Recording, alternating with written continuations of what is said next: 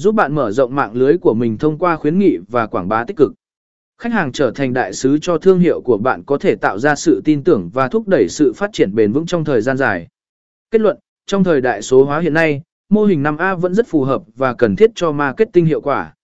Việc hiểu rõ và áp dụng đúng cách mô hình này có thể giúp doanh nghiệp tạo ra một cơ sở khách hàng trung thành và phát triển bền vững trong thời gian dài.